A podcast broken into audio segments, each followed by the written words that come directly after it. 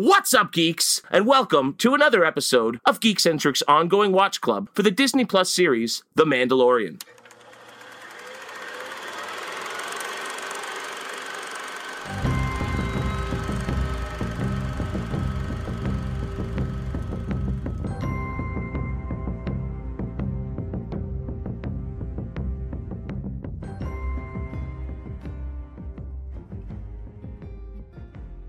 This week, we take a look at Season 2, Episode 6, The Tragedy. And boy, was it a tragedy. But before we get into all of the action and excitement, joining me on the show, we have none other than J Law the Hut. We have Mr. Duel of the Nates. Oh, nice. My favorite song. And joining us for the first time, he's a master of all things comic books and Star Wars, the double bladed Darth of Dagobah, my bro, Darcy. Welcome to the show, Darce. Nice. That was a good Welcome, intro. welcome. I like that. That that was big great. intro. Yeah. Well, and hey, we haven't Talk we haven't had a lot. D name yet, so we had lots of words to use. It was nice to have a new name to play with. Um, so yes, welcome aboard, Darce. We're very excited to get your uh, insights on the episode, especially because you will have the the side of the comic books that I don't think uh, the rest of us geeks are really familiar with. So yeah, a, cou- uh, a couple of uh, references this episode too. So big episode to talk Perfect. about. Per- well, then I'm glad we had you on for this one. All right, gentlemen, I think it's safe to say we had what was, if not simply the best episode of the series so far, certainly the most in- eventful in terms of action, events, and consequences for the show moving forward. But before we get a bit more specific about the details of the episode, I'm just going to give a brief synopsis of what happened. The episode begins with Din Djarin and Grogu arriving on Tython, the planet Ahsoka Tano set them to at the end of last episode. Uh, Din takes Grogu to the planet's mysterious Seeing Stone and places him on top, where Grogu enters some sort of force trance and becomes surrounded by an impenetrable barricade of energy. Uh, then from the sky, a familiar ship descends, the feared vessel of Boba Fett, Slave One. Uh, Fett confronts Mando, accompanied by a surprisingly alive Fennec Shand. Fett demands the return of his armor, but before the three can negotiate, a force of stormtroopers land. United, the bounty hunters fight off a full platoon before the Razor Crest is blown to smithereens, and a squad of dark troopers fall from Moff Gideon's cruiser and take the child away. Fett, now rearmored, pledges that he and Fennec will help bring the child back safely. Alrighty, it was quite the episode. So let's just get our sort of general thoughts about everything that happened, and I think we will start with our guest, Darcy. I thought it was an awesome, uh, awesome episode. It's a great way to bring Boba Fett back, and like you said, they actually made him a badass instead of the one line and then gone character that he was originally. So Yeah. I I think that was just the main takeaway from the episode was he is back in in business basically. So that's pretty cool to see. Yeah. absolutely. Yeah, I could I couldn't agree more. And we finally got like a cliffhanger. We're gonna, you know, something that happened in this episode is carrying on into the next episode, and for me, that's yeah. a huge deal. So, Yeah, uh, so uh, Nate, what did we think? Um, I love the the pace that they're they're they're pumping into these episodes. At least, especially with the last one. You know, we talked about how fast um, Ahsoka was brought in, and the fact that they were like, boom, right to Tython. Um, you know, it's almost as if Jon Favreau and uh, Dave Filoni are like. Uh, Oh shoot! We only have two more episodes left. Let's get let's get everything going. Um, but no, you know what? I, I really enjoyed it. I, I actually enjoyed it more the second time I watched it. Um, I think it's actually one of those ones where you might need sort of a because it, it's just so fast paced uh, and it's so quick. I think you kind of to take it all in, you have to watch it again. Um, but no, I, I absolutely uh, really really love this episode. And again, to Darcy's point, I think this is going to be something we're going to really hammer in throughout the entirety of this podcast. Uh, is yeah. Boba Fat or Boba Fett.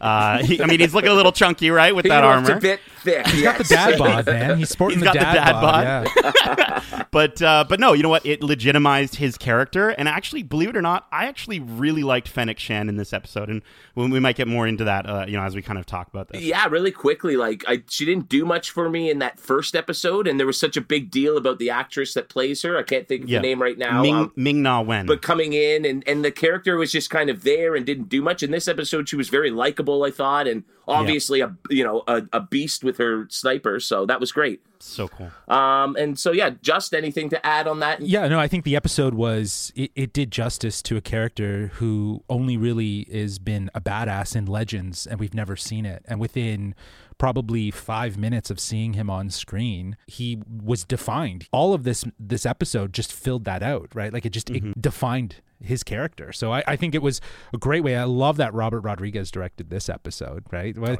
last week we were we were saying that it was going to be Favreau, but uh, I guess IMDb failed failed us hard. So it was actually Robert Rodriguez that directed this episode, and you know it's very fitting uh, to to see him be the one that that kind of brought that character to life in this episode at least or reintroduced this character uh, in a really really cool way so it was well done very well done Uh, yeah, couldn't agree more. Couldn't agree more. So why don't we uh, jump right in, get a bit more specific about uh, what happened in the episode and what we think uh, it either means or it will mean going forward.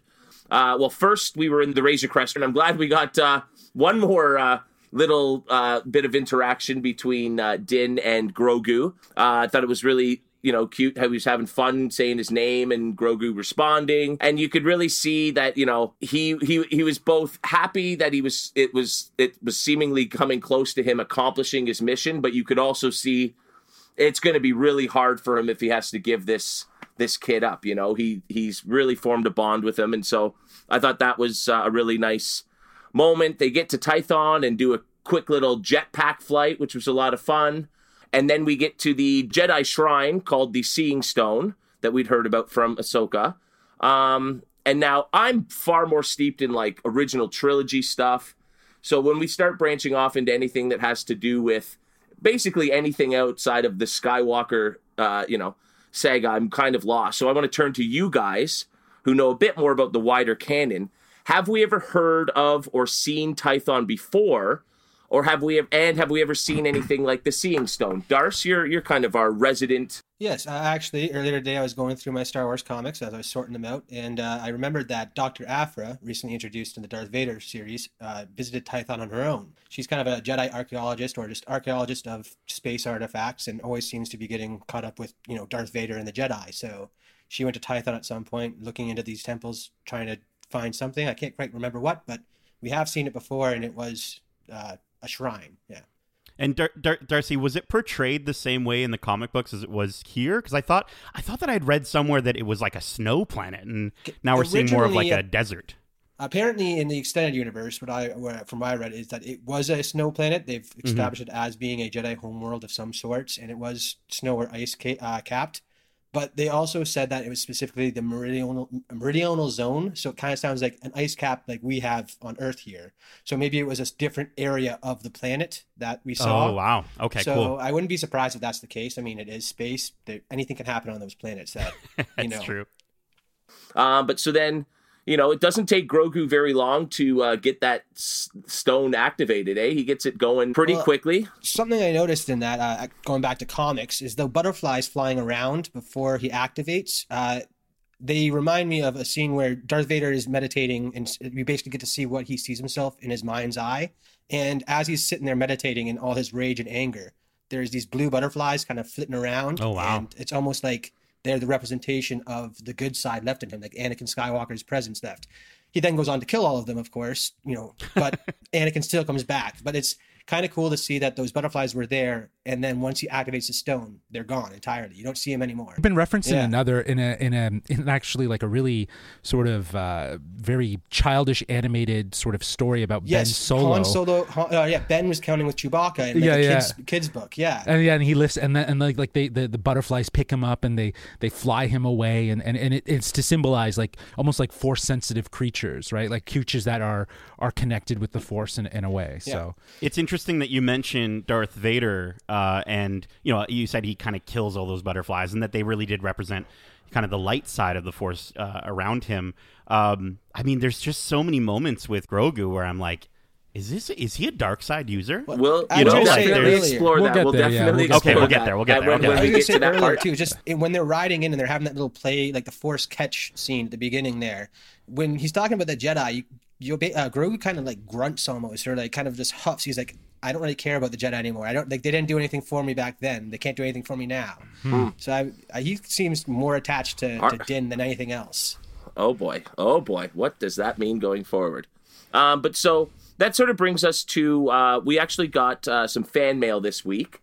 um, and it's from uh, Luke Trottier from PEI, and he he actually asked two questions, and so I'll ask them at different parts of the episode here where uh, they apply. So his uh, question was, "Which Jedi do we think Grogu reached out to on the mountain?" What did the foreseeing stone do? Did he see something? Did somebody see him? Guys, what do we think about that? I think he clearly had a conversation with something. Like for something to last that long, he was he was engaged for like half of that episode. Yeah, exactly. And it, uh, some point, I mean, I was watching a bit of some breakdowns and reviews of that the episode, and some eagle-eyed fans, of course, pointed out when Din is first coming down, and he after Grogu has initiated the the field, you can see a shadowy figure just off to the side of where Grogu's sitting.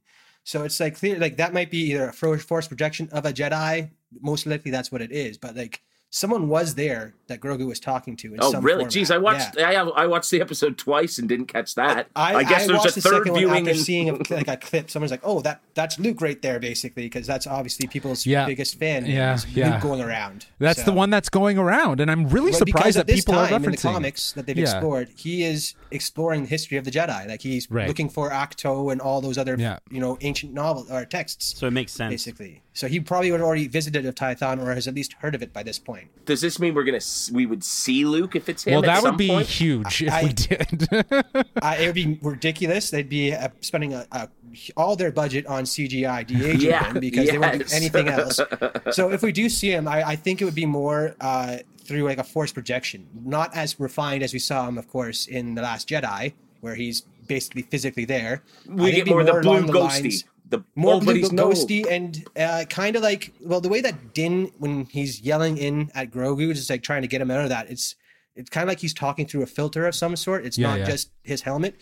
I wouldn't be surprised if it's like something like that where it's like a very choppy distorted like shadowy form of Luke where you can tell it's his voice but not necessarily see it's Well, him like I feel like that'd be the extent that we get him in this series There's been a ton of rumors that Sebastian Stan has been has been approached by Lucasfilm. I feel like uh, I mean, for he's kind of something. tied down with Winter Soldier so sure, it's- yeah, yeah. I, I totally I totally agree, and and it also depends on you know when and where and, and all this. But I don't know. I think Luke was probably the the very obvious choice. I would love it if it was not Luke and someone else like a Mace Windu or an Ezra Bridger. Um, those are the that other two options I'm thinking personally yeah, too. I, I think that those those two are, are but who's who's also to say that it, it might not even could could it be someone on the dark side too right I don't know Well, I think this is the, Oh. yeah, this is a, kind of the conversation that's going around is that you know this is he it, this wasn't just a a forced conversation necessarily. Maybe he was having conversation, but this was a beacon, right? This is something that's being sent out, and that you know it's not just one Jedi or maybe one Sith that are seeing this. It's everyone who has a connection to the Force. You know, I'm sure I'm sure there's a little, you know, younger Maz Kanata out there like, you know, hearing it or, or thinking about it. But I you know what, I think honestly, if we do see a Jedi this season or the next season, it's going to be somebody that's immediately recognizable for fans of at least this canon or Rebels. You know, so so again, sticking with Luke, uh, sticking with Mace, and sticking with Ezra. Um, I don't think we would go out of that. I know last week I kind of speculated that maybe we would get, um, you know, uh, Cal Kestis uh, or even a Jacen Syndulla. Um, but I feel like Jacen, I feel I mean, like. Yeah. At this point, Jacen Syndulla is like five or six years old. He's not a Jedi at, by any means. He's still right, but I mean, how young. how great would it be if a kid reached out to another kid? Right? I don't know. Maybe I- maybe Broom Boy somehow through time. No, I'm just I'm kidding. No, please Broom don't Boy's do definitely not even born yet. Yeah. But um, but no, like like Broom Boy either. I'm with Justin. I hope it's Mace. I want it to be Mace. Please let it be Mace. I want a Boba Fett and Mace uh, battle. Thank you. Oh, I think Okay. it'd be cool. The whole Mace thing would be, it'd be cool full circle, like you said, with Boba. I mean, Mace killed his dad, Django. That's Yeah. So he's probably got a grudge against him. But the last time we saw Mace, he was not in the best of terms. I mean, he just got betrayed by his like one of his closest allies and thrown hurtling from the skyscraper on Coruscant. So if he survived, I have like this inkling that is probably he survived because of his hatred. Darcy, did he survive because there was this little green child that could heal people and maybe discovered him during the attack on on the temple on Coruscant? I don't know. He got hucked away from the temple because we got to think like the the the um, Senate building was very close to the temple because they were being used as an army. So it was a very short walk between the two. And Mace Windu got hucked like halfway across he the went city. flying. Like, he Yeah. was he was thrown. But I mean, if uh, Grogu but- found him, that'd be interesting. I wouldn't be surprised if Anakin was the one who saved Grogu, some way. Just being like, I, this one is like too innocent or something like that, and just literally just kind of hucked him away. He's too young to know what's going on. Like, Like, uh, interesting. interesting. I think, but I like the whole Mace Windu idea and that, you know, if he has, you know, with the purple lightsaber suggesting he wasn't entirely good anyways, or, or that there there was an inclination that he could have some sort of darkness in him. Yes, again in the EU, and he, the- him and Grogu would probably have interacted at some point at the, the Jedi Academy before he's- everything he- went down. He was he was like second in command after Yoda, right? So it's like he knows he would if anyone would know, he would know, right? So um, And what but- a perfect fit with with Ahsoka having this sort of, you know, gray Jedi persona. Grogu, we're talking about potentially having Dark Force powers. Like, I think that would be the perfect fit. Where Luke, I feel, would be so much more resistant to to ch- teaching Grogu. You know, he's not even thinking about a school right now. Like his because again, Ben is super young. He's what four or five at this point in in the timeline. is he even that? Is he is he even yeah, that because apparently I think like he so he's the year after um uh episode six, like during that year, the four or five ABY, whatever it is in their timeline, he spends that year training uh, Leia, and then like basically right after he's done training her, she gives birth to Ben, and then she's like, okay, I'm going to step back from this whole Jedi business and raise my son. Maybe he could Right. be the next generation going forward.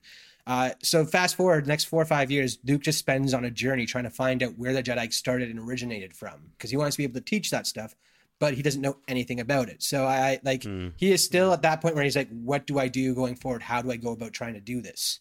So I, I think if he does get in con- contacted, he won't know what to do about it.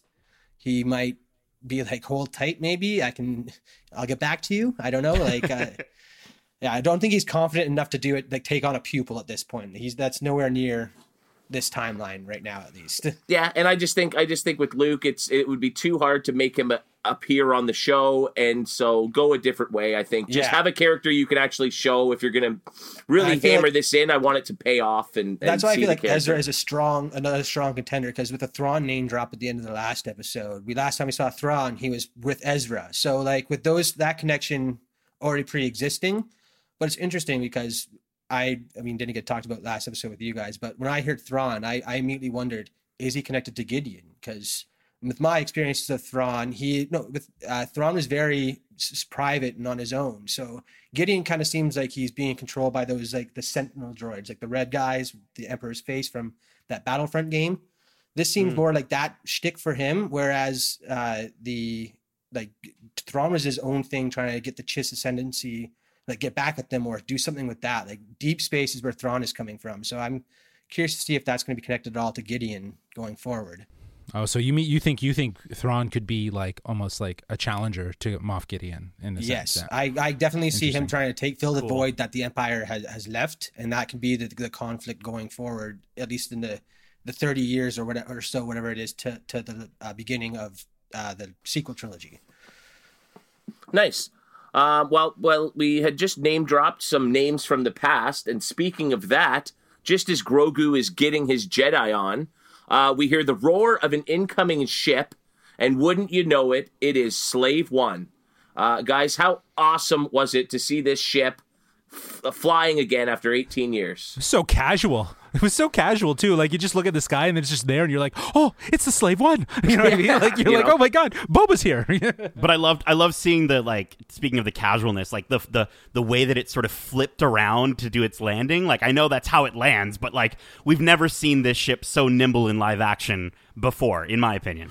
But then, uh, very quickly after that, we are reintroduced to the very much not dead Boba Fett, who ex- he explains he's here for his armor.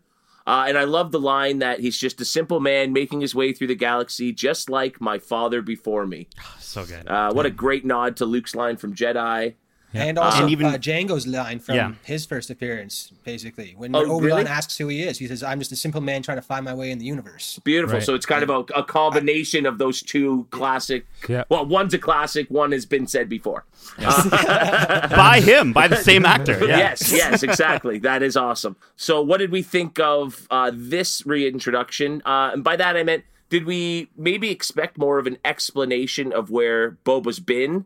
Since his run at, run in with the Sarlacc pit or how he escaped, or do we maybe think that in the future we will get that explanation? Just Yeah, I, I think to your point, yes, we will we will see it in the future. I don't think it's important right now, but based on what we saw with uh, Fennec, when she opens up her midriff and shows that she is, you know, a part robot, like Boba saved her, uh, which was pretty cool. Um, but it makes you wonder how did he learn to do that, and is did he do that to himself? Um, so you know, yeah, because he was wearing. You never really saw anything but hands Sure. and face Yep. the whole time. Yeah, Yep, and he was completely he was completely in in black garment, right? yeah. Like there oh, was, yeah, he was covered in that cloak. cloak. so, yeah. yeah. exactly. So I I think to your point, we'll we'll see that story told, or we'll we'll hear it. Maybe, maybe we won't see it. Who knows? There could be a cool flashback episode that they could do where they just dedicate like an episode to like how he survived. Well, there's been there's actually been rumblings of a Boba Fett miniseries, uh, and the rumor is that it would actually take place prior to what we're seeing now in the Mandalorian. So you know you could almost see that series showing exactly what we're talking about, right? Him getting out of the Sarlacc pit and and maybe get you know making his way through uh, the galaxy like his father before him. But And um, just but why he didn't go after Cobb Vanth because like And why clearly was he Cobb stuck on- Vanth had Yeah. the armor? Why Yeah. did he wait till someone else picked it up? And was why- more That my big powerful? Was Yeah. he maybe just did it maybe just take him that long to track it down, and then he was finally there That's to grab was it and thinking, saw yeah. and saw you know I mean, I think he has a tracker on it. that armor. How else would Exactly. he have tracked the Mando? 'Cause, Yeah, like, like, he didn't why didn't he steal thing it from on. the Jawas, right? Like, and Yeah. why is he why was he on Tatooine for so long? Right, or, or was Yeah, he just was he co- was he like leaving and coming back? You know, how long was he in the it's- store? Like, there's a Because lot we're of at what we're at what ten years right between Jedi and n- Nine nine. is- yeah, Yeah, so. yeah. all this will be answered on FET, streaming live on Disney Plus. But uh, before we can get in too much of a discussion between the three gunslingers, they are interrupted by Imperial forces who land in the vicinity and start to attack. This leads to a series of what I would consider some of the best action sequences we've seen on the show thus far. yes, Uh, I thought it was fun, exciting. Uh, it combined a little bit of Star Wars humor with like the Indiana Jones style boulder coming down. The the, the commander there tell you know get up there you idiot, and then he instantly gets wiped out. Like And there's the- like the look at him as he goes down to the ground so quickly.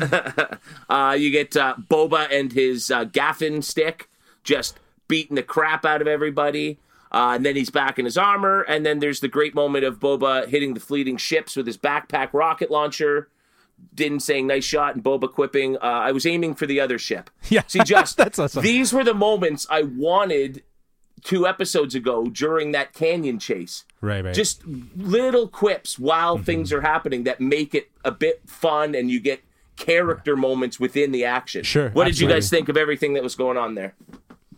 Well, I thought the like again action, action, action. Right, Robert Rodri- Rodriguez is known uh, for that, and uh, and I I freaking adored the the use of the gaffi stick. Um, you know, again. Yeah. He, you know, a gaffi stick. For those who don't know, is is technically a bantha toothbrush. Yeah. Um. So the Really? fact that he was, Really? yeah, the, the fact that he was able to use a toothbrush to beat the living crap out of these guys, um, you know, it reminded me a lot actually of the armorer uh, when she had that really epic moment where she was breaking uh, stormtrooper helmets right off of their own heads, and uh, right, and it was brutal, and and it was just so. I just loved the the the way that we got to see him fight both with the gaffi stick, but also once he gets his armor, like We saw those knee darts be those used. knee darts. Those are in the Yeah. original encyclopedia, and then it said he had knee darts, and they're like, okay, that's just a throwaway comment, and now they're bringing it back 40 years Yeah. later. Filoni. Filoni. I appreciated the, you know, I appreciated the fact that we got to see Boba out of costume be more of a badass than it was when we saw him in the costume. It made, it made me appreciate once he finally had the costume on, right? Like when he was True. going around, when he was going around wailing on the, everyone with the with that gaffi stick, and I was like, okay, he has to get his co- he has to get his suit, right? And when he sees the Razor Crest and he goes in, and then you know he's co- he's coming in with that shot. Now that he has his suit, he was just able to really go at it, right? And it yeah, was just like, like, I feel oh, like it's, it shows how smart he is that Yes. he's able to take out a full troop, a platoon basically of stormtroopers with nothing but this multi-tool that you got from a bunch of a desert planet. Like it's some random small abstract piece of like equipment that's used for like you said a toothbrush or any other varying numbers of things. It's their multi-tool. It's their Swiss Army knife, and he just goes to town on them. It's just it shows how like like his combat genius is Yeah, has been that- bred it- through him clearly, and it like, he's shows that raised he's fighting. he's not just a guy with a really powerful suit or a really s- suit No, that he's a protects powerful him. guy and- in a powerful suit. you know, and then when, once he does get in there and he's just sniping him off, like this is not Din Djarin style luck getting out of these situations that we've seen for two seasons. This is a real, you know, warrior, a real I just like that we assassin. even see Din Djarin's fighting style again when he's covering Fennec there. He's just using himself as a wall, just getting hit as he's Yeah, he taking just other guys down. this- It's like yeah. you- you've never seen that fighting style in Star Wars because all the armor we see gets blasted apart. Like those stormtroopers, their armor does nothing, it seems. Whereas this Beskar stops lightsabers. So he's just like, I will use it as a wall. I love it. Yeah, speaking of Fennec Shand, like um, one of the things that I really dug with her uh, was her look, and I don't know. I think we've seen her suit before, but that helmet, um, the whole look of her reminded me a lot of Zam Wesell. Uh, from Attack of the Clones, and I thought that was kind of a neat sort of visual throwback or a visual nod to like Yeah. Django Fett and Zam Wesell. Zam Wesell, if you don't remember, is the assassin that tried to take out Padme in Attack of the Clones, the the snake, the snake Um, face, yeah, yeah, yeah, yeah, and right, she right. had like sort of like a cloth covering her face, but like the the overall look was just so It was perfect. the same like beak thing almost with the Yeah. face covering. yeah. Yeah. For sure. But uh, so, you know, our heroes come out triumphant, and just as things are looking up for them, a blast from overhead comes down and destroys the Razor, que- uh, Razor Crest entirely, just blows it to smithereens. And now, Yeah, you just got it fixed. well, I mean, it was looking good again. It was Yeah. looking beautiful. And Do you think he's going to be able to fix it? I don't think so. Um, and and I was thinking, like, we've probably spent as much time, if not more, in that ship than any other in the live action productions. Like, you know, you know, More than the Falcon? I think now that we're at you know 16 episodes, which which is at least eight hours, and half of it's Yeah. in that ship. You know, you're at like four or five hours. I think so. I hmm. said as much as, if if not a bit more than even the Falcon. You know, The moment that happened, I'm like, I don't even know if I want to build my Lego set anymore that I have. I'm just like, it's still in the had the box. same thought. I'm like, I'm like, maybe if I just like pour it out of the bag, then that'll Yeah. be, I'm done. that's awesome. Uh, but so guys, how do, uh, how do we feel about that? And going forward, what do we think Din Djarin's new ship might be? Obviously, we're going to be traveling around for a little while in the Slave One, I would imagine, which is going to be which is going to be a lot of fun. That's going to be really cool. But I don't think Boba's going to let him tag along forever. And so, No, for sure. do we maybe see a, uh, a ship from Star Wars past make a return? Do I, I would love it if it's another. If it's another, I would love it if it was another uh, uh, prequel ship, like something from like you know that period of time. Like it would be really. I wouldn't be if- surprised. Like if they're going to try to get uh, Grogu back, they're going to be dealing with like the Arquitens class uh, like destroyer that they have that Gideon has. So like clearly there's some of those older ships still in circulation.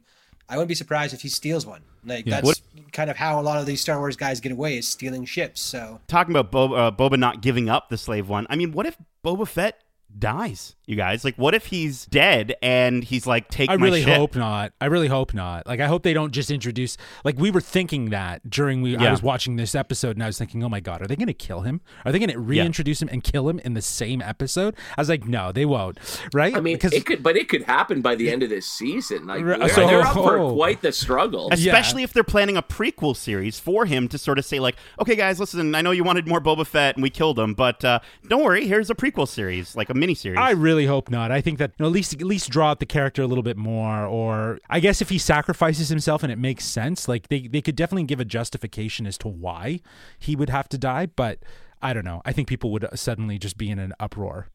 But so, in addition to this, we then see the famed Dark Troopers in action uh, as they In quick- action, though, Well, uh, well, yes. Don't- So, hey, I, this I've got a question. Yeah. Well, I mean, they they have a, a unique way of flying. Um, sure. Yeah, they're no- like four Iron Men. They, uh, yeah, kind of, right? Yeah. But they Darth Vader quickly Iron. swoop in and they kidnap Grogu just as he's finishing off his Jedi stuff. Uh, Boba quickly takes flight in Slave One, but can't intervene for fear of injuring the child. Uh, then we do get that moment where he, you know, he says, they're back, and informs Din that as uh, part of their arrangement, he and Fennec will team up with Armando until the child is safely returned. But Nate, you alluded to it. We didn't. I think that, I, I mean, I'm fine with it. They're saving, they're, they're saving the good Yes, stuff for a future for the episode. other but two episodes. What do we think the Dark Troopers are actually capable of? I mean, again, if it's based on the the video games, uh, obviously there there's going to be some sort of. Hopefully, we'll get to see them use some sort of force powers. I think that would be really cool. Yeah, and their um, armor is like like somewhat resistant to lightsabers too. So like they right. are well, anti Are they machines. are they in um what you call it Mandalorian? What uh, the in uh, Beskar? Beskar that might be what they was used for because again we don't know what they were using the Beskar for when they were harvesting it or collecting it all. So. Right, right, right.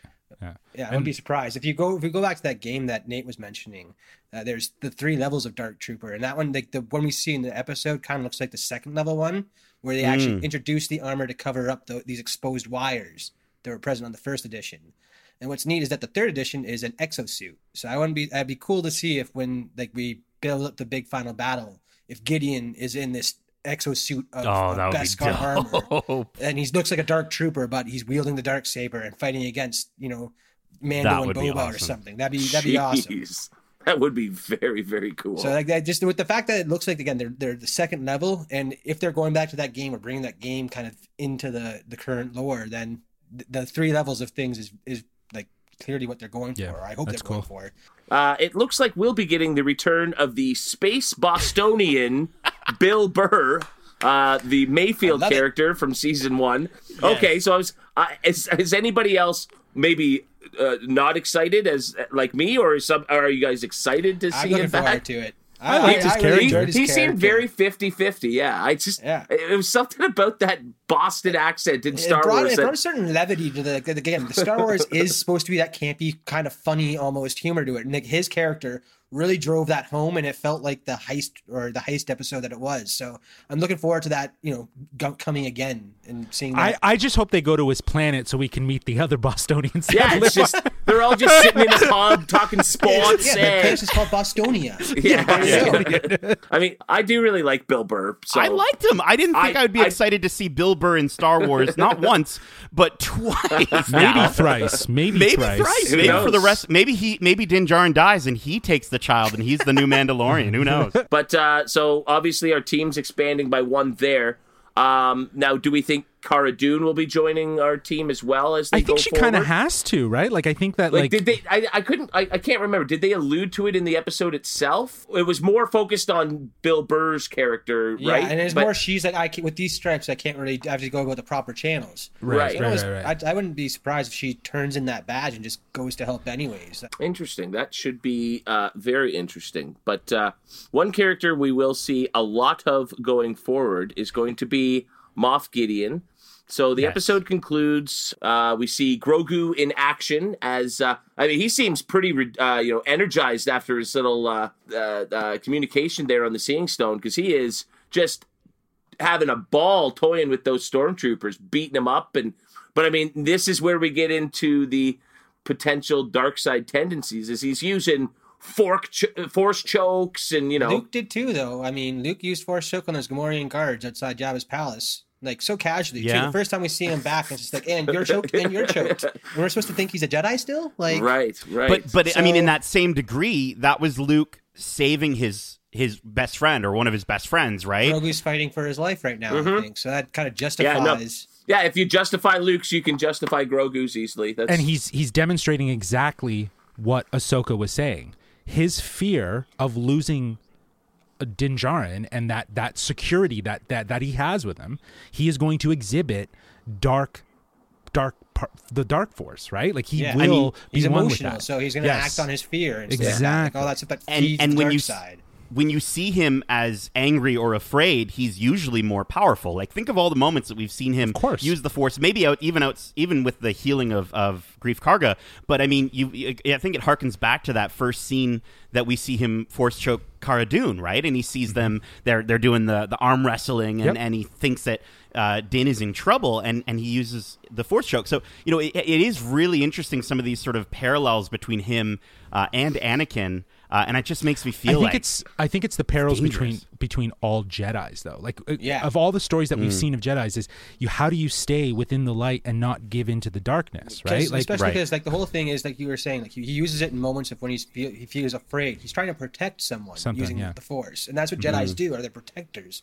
So it's like how can you protect someone, but not go too far? Like, like Justin was saying there, like it's not like he's protecting at his heart, but he's using his fear to fuel yeah. that protection, and it's it's kind of interesting to see that. and fear is the is the one emotion that can that is all encompassing right like that's why fear is so ingrained in in the dark side and it being such a power as, as soon as you give into fear and let that consume you you're giving into the dark side right And it leads to hate, and then hate, so and so. yeah, Yeah, yeah, we know we know the lines.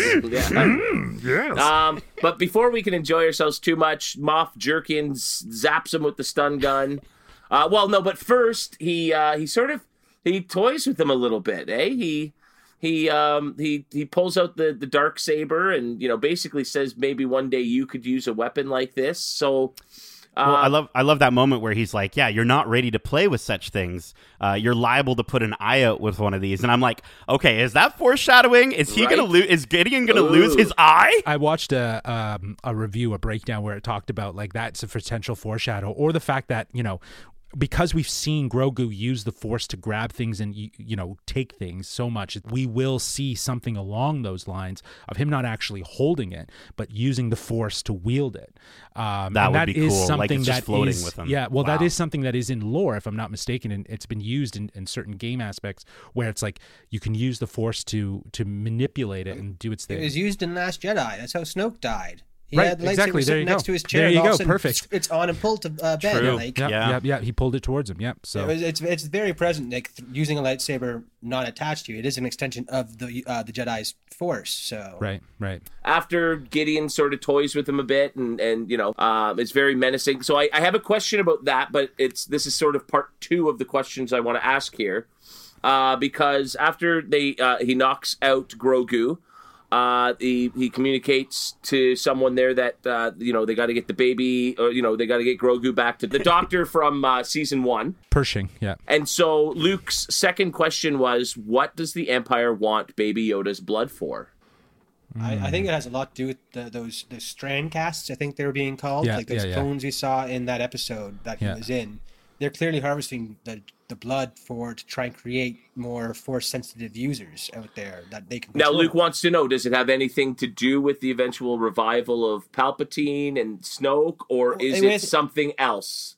if that was a Snoke clone, then yeah, probably, totally, for sure. Like if that was a Snoke thing we saw in that one episode, then eh, hundred percent they're trying to create a body or something for Palpatine to come back into. I, I think it's it's safe to say that it, it is an integral ingredient to what will become Snoke and and Palpatine. Will this become the core element of the Mando's story? I don't know. I think these seeds have been planted to kind of hint at yes, the child is very important to a bigger plan down the road. But I think it, there was there was much of a um, purpose in showing us, you know, those those strand casts and, and one looking like Snoke and, and that layer of music. Like there's so much literal in that scene that hints at the fact that whatever we're looking at is a future Snoke. to your point, Justin, it's not they're not trying to deke us out. They're very clearly just showing these these little hints. I did think that uh, you know in a previous episode I said that you know maybe they're using uh, the blood for the Dark Troopers, right, to give them that force ability. So part of me makes me think like, yes, is it Palpatine? Maybe. Is it for Snoke? Maybe. Um, is it for the the third evolution of the Dark Troopers, or is Gideon trying to That's You know, where I'm going. Like, I think he wants to become force sensitive. Yeah You know, and Hmm. I think, and I think everything that he's doing to sort of make that happen is what will eventually be used for Snoke and Palpatine. Even though that's not maybe what we'll see on the show, they've set it up in how it could be possible. That's cool. later on. Yeah. But I think because like, is it possible that Moff Gideon wants to train Baby Yoda? You know, it's. I mean, he didn't. I mean, they did allude earlier that he almost didn't care if baby uh, if Grogu died giving up his blood, right? Because they they you know Yes, we're yeah. pushing those tests so far that, and he was like, whatever it takes for you know our cause Yeah, here. But yeah. could he possibly maybe you know want to do a, a rule of two sort of? You know, take Grogu under his wing, and if he's force sensitive himself, I mean, I think there's so many possibilities that uh, Yeah, it could be very cool going forward. Yeah, that's very interesting. That's an interesting theory. I mean, and obviously that's if we don't, you know, see him die in the next two episodes. But uh, Right, right, right, right. but yeah, so I guess uh, the episode really does just end on a cliffhanger, and uh, this is the first time that I am like a week away. Like I can't wait to watch the next episode of Mando. Nice. Like they finally got me you you said it best. Like this episode set the stakes, right? Like you know we're picking up the next episode with them being separated from each other, and them together is no longer a thing. So it's now how do they get back? Mm-hmm. Yeah, and uh, so that is the episode. We essentially got our first cliffhanger, uh, and I got to say I was pleasantly surprised. We talked about him a bit earlier, but thought Robert Rodriguez, uh, you know, this is the best work he's done outside of maybe Sin City. Like this is the like and, it was and Spy Kids one. Uh, yeah. Actually, I thought Spy Kids two was better than one. No. but yeah, no, I thought you did great with this episode because uh, like me and uh, Kelly, uh, the other, our other brother, we were watching it and we were kind of concerned going into it being, oh, this is like the shortest episode of the series so far. We were like, this is going to go by so quickly. And we sat there for the half hour or how long it was, just being like, is it over yet? It keeps going. More is happening. Just so much happened in it. And the flow was so good that like we didn't notice it was only half an hour. We were like, that felt so much longer. He told such a story in such a short amount of time. Yeah, there was a good ma- balance of plot and action. Do you know what I mean? Mm-hmm. Like elements that move the plot forward ver- and and and action that that helped you k- keep you engaged to really kind of move you quickly. And well, every every second counted. There was no right. filler in this episode. Yep. Like they wasted no time. No time. You know, yeah. Uh, why don't we move on and get our final analysis for the episodes, and we'll give our rankings which again will be out of five gaffi sticks. Who wants to sort of? okay, we'll start with our guest, Darce. What did we think, bud? Ah, well, again, I I was blown away by the episode. It was an incredible way to bring back a character that we didn't really see in action until now, and it was again great way to bring him back. Fennec was awesome. Like like they you guys said earlier, she's much more likable this episode. That we got to see more of her character. She is the like one of the best sharpshooters we've seen, as she can take down so many stormtroopers in such a short amount of time. Like they're shooting and missing everything, and she's able to outrun all of them and she's shoot like boulder down. Like yeah, yeah, she's like the literal exact opposite of a stormtrooper, and it was great to see that. Um, yeah, the gaffi stick, everything in it, like it was again wall to wall action, blew me away. The the cliffhanger, like Kevin said, I want. I'm excited to see where they go next. There are so many potential options, as we talked about. All the Jedi we could see, he could have talked to, if he was talking at all. Like there's so much was opened up by this episode. So I got to give it a five out of five gaffi sticks for sure. Nice, nice. Yeah, it was incredible. All right, Just, what'd you think? Yeah, uh, I'm on the same sentiment as our guest Darcy. Um, yeah, five out of five gaffi sticks for sure. I, I think this defined a character that uh, really didn't have any definition to him. Um, was was built out of legends. Was built out of the idea of what he, Boba Fett is, rather than what he actually brought on screen in in, in his uh, in his time on screen. Um, you know everything that the that this episode did to open up the plot to really move things forward you know we were getting these little sort of like breadcrumbs in the last two episodes you know with the little bit of a Snoke sort of hint and the the cloning and and all this and then you know uh, Ahsoka and and and the episode to follow and and now being revealed to Boba, and now the separation between the child and and uh, Mando. It's it's great to see that you know they've they've kind of set up as as we've been saying a cliffhanger so for the next two episodes left we, there's there's just there's a lot at stake here so uh yeah five out of five gaffi sticks 100% man awesome nate what do you think I mean, yeah. I mean, you guys already said quite a bit, right? Overall, this episode it did what it needed to do, right? It got in, it got out, it it fast tracked Grogu's development in the Force. Uh, it legitimized the fandom for Boba Fett, and it gave us the catalyst uh, for the final two episodes, which I, I do agree, Kevin. I think is going to kind of be like this is part one of two of three, right? Um, and uh, and the action was incredibly visceral and brutal, uh, and and really fun to watch. Um, and director, yeah, Robert Rodriguez completely Killed nailed it. it. Um, and you know, it took me two watches, but I, I do think this episode was incredibly well done after that. And, uh, well, you know, albeit a little bit short, but um, I, I, don't think it was as good as Chapter 13, The Jedi, at least for me, in my opinion. Um, I just feel like that episode encompassed so much of Star Wars and really showing like the inspirations of Star Wars so well on screen. Um, and uh, and this episode just did a really good job at giving us cool Boba Fett. Um, but that being said, I would still give it a five out of five gaffi sticks. Amazing. Um, yeah, Amazing. Boba Fat was incredible. Uh yes, yes he was. Uh so uh this was definitely my favorite episode of the show so far. Wow. Um, I mean, I've always, you know, I'm, I'm, I'm certainly not alone, but I've always loved Boba Fett, and so, but you know, it, it's funny over the years, it's just come out, you know, come to realization that there's no reason to like the guy other than he looked cool. Yeah. And so finally, after after Yeah. 30 plus years of being a fan of the guy, we finally have like a reason to be like, yeah, it's because he's a badass. Like, you Right. know, Yeah. um, and just the way, just some of the action. I mean, a mixing in Star Wars type humor for a second before somebody gets their head blown off is is just great.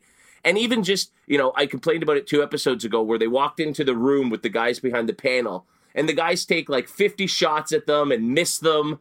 And our guys can't seem to hit the broadside of a barn. They should have been two shots. Those guys are dead. Whereas in this episode, we get excellent marksmanship from our heroes. They're hiding behind stuff. They're using battle tactics to take out the enemies instead of just blindly not getting hit and running right at them. Like I just thought the action it was logical action that made for like a really cool scene. Um, but you know, I think you guys, yeah, but I think you guys have really hit on all the other points. Uh, now I'm still holding out hope that there is even better to come, and I think you know you get your best episodes almost in your penultimate or season finales, and I really think that the elements of you know wrapping up a season and setting up a next season can even elevate an episode even further. So I'm not quite ready to give my five out of five, but this gets a solid 4.8 out of five from me Wow. Definitely I, i'm hoping for a five out of five to sort of wrap up the season but 4.8 for me for this show is pretty damn good if you've heard our previous reviews um, but before we leave it's uh, time for us to i mean we've sort of done it throughout the episode but maybe we'll just do a succinct little prediction or where we predict what is the way for the show moving forward as we go into our penultimate and uh, season finale uh, in the next couple weeks. Uh, we'll start with Darce again. Any predictions for how this season sort of ends? Well, I mean, obviously, a given that next episode is going to be the jailbreak, getting Mayfield out of wherever he's being held, which uh, it'll be interesting to see. Uh, different type of jail that the Republic's running in at this current state. Um, but going forward from there, I mean, once they we get into that final episode when they're trying to get back at Gideon, we're hoping that's the uh, where we're going. I wouldn't be surprised as as they're fighting their way through, you know, making progress that you know Gideon shows up and then in this armor to completely shut them down. And as they're about to be completely overthrown, maybe that Jedi, whoever it is that they reached out to, be it Mace or Ezra, cuts a hole through a door in the side there and just shows up to save the day. And then that's how the season ends with like a Jedi introduced and you know Din being like, okay, I found this guy, but then we see him being reluctant to part with the child, and obviously the child not wanting to go with him. So that's how I kind of see the, the the series ending. And if it doesn't go that way, introducing the Jedi, I wouldn't be surprised if they introduce Thrawn because again, Thrawn is such a big name in in all the the EU, and now they brought him back into canon with through Rebels and the, the new trilogy of books. Uh, I think that that would be another great way to end the series if like Gideon calls his master, and it turns out it is Thrawn, and that's where they lead into the next series. The next big baddie will be the, the big baddie himself, Thrawn. Those are my two kind of predictions, at least. I think by the end of the season we'll we'll know what Jedi it was that he was potentially communicating with. I think that's a given. I think that there's there was such an importance of of how long he was on this seeing stone uh, and who he was communicating. Um, but of course, we, we we don't really know. I, I hope we get a Thrawn payoff at, at some point. Uh, it'd be nice to just see you know if they've casted that role, if they have someone in mind, or, or if they do like a a bit of a Thanos reveal. Remember Thanos at the end of Avengers, uh, the first Avengers? It's kind of like a very shadowy, you know. Oh, I just I'm thinking like Thrawn hologram, if that's anything. If Oh, that's well, him, that just would- get the hologram and that'd be it. Yeah, exactly. Right. Like he just shows Just up. him. Yeah. Yeah. Um, but I, I don't know. It's I think it's hard to say now. It's it's so it's fun to like this is part of Star Wars is always thinking about what what's next in this in the galaxy far far away. What they would do. I'm more interested in what they're going to probably do with Boba Fett though. Yeah, I'm interested to see what they're going to do if they're going to do a mini series or if he's going to stick around for this series. I'm not sure. So, but uh, I'm excited with Boba Fett now in the fold. I looked it up. Um, Rick Famuyiwa is, and I did confirm it. I double checked. Rick Famuyiwa is uh, doing the next episode, which is perfect because he did the first one with Migs uh, Mayfield, that original uh, prison escape episode. What I want, I want an Avengers Endgame level fight. I want Ahsoka there. I want, I want uh, everyone, a Cara Dune. I want, you know, everybody there to, to take out Moff Gideon and his uh, his Dark Troopers. Um, I do think we're gonna lose some people. I think someone's gonna die. Maybe Bo Katan. You know, I think uh, again again, I think Moff Gideon's going to lose an eye, which I think would be really cool to have him with like sweet eye patch or some sort of scarf covering his, you know. Um, but but no, I mean, I- am going to kind of go a, a, little bit on a, a darker side here. Um, I think our heroes lose. I mean, again, if, yeah. if, if, this show does anything, it harkens back to that original trilogy, and this being the second one, yeah. um, I think we're going to see Moff Gideon actually escape with with uh, Grogu, or Thrawn escape with Grogu, or or, or Gro- they won't be connected together. And one of the things that excites me about if they do go that route and they don't get Grogu back right away, a that's a great sort of uh, you know, big plot point to be like, are they going to get Grogu back, or what happened? You know, what happened to Grogu? Where did he go? Um, but I think it also really opens up the idea to more of a cast um, of characters that can be more of an ensemble cast. Again, we we kind of touched upon it where these characters are sort of here and there, um, and they they appear for an episode and they're gone for you know yeah, an entire season. That that works for Star Wars because it is a it is a galaxy. Like I, I think I'm glad that they don't have an ensemble cast. Like I'm glad Cara Dune and Greef Karga aren't in every episode, right? Like they were sure. in they were a part of his story for for for like that season, and he's you know friends with them, right? And yeah. and that that worked for the first couple seasons. I just don't know how many seasons we can do I, where it's just the two of them. I just feel like Rebels and and you know Rebels, if anything, has proved how well that ensemble cast. I think work. that's why this show is is so important. It's because it's called The Mandalorian. It's not The Mandalorian and Friends. sure, that would be a great name for the show, though. I honestly think we're gonna get the end of the episode and we're gonna just see and we're only going to get to see a lightsaber glow of green. And that's going to be the big speculation for everyone where they're like, okay, is it Luke with the green saber or is it Ezra with his well, green does Ezra saber? have his lightsaber back? Did he ever meet up with Sabine? Yeah, That's right. Exactly. We don't know where and Sabine went, and Sabine yeah. had his saber. So, well, what if it did? Who knows? I, I just feel well, like again, I feel like the big Mandalorian thing... going for right, like sure, yeah, yeah. yeah exactly. And I, I, think this is just such a great. That would be such a great way to sort of leave us all in the in the in the mist of like, okay, but which? And we'll have a whole year to speculate until 2021 uh, with season deadly. three. Well, I'm gonna I'm gonna jump on uh, that prediction there. I mean, Darce, I love how you laid out that that how that episode could go, and if they did it, I'd be thrilled. But I'm gonna have to side with Nate and say that our go- our good guys aren't gonna finish the season on top. Yeah. Uh, I kind of alluded to wrestling.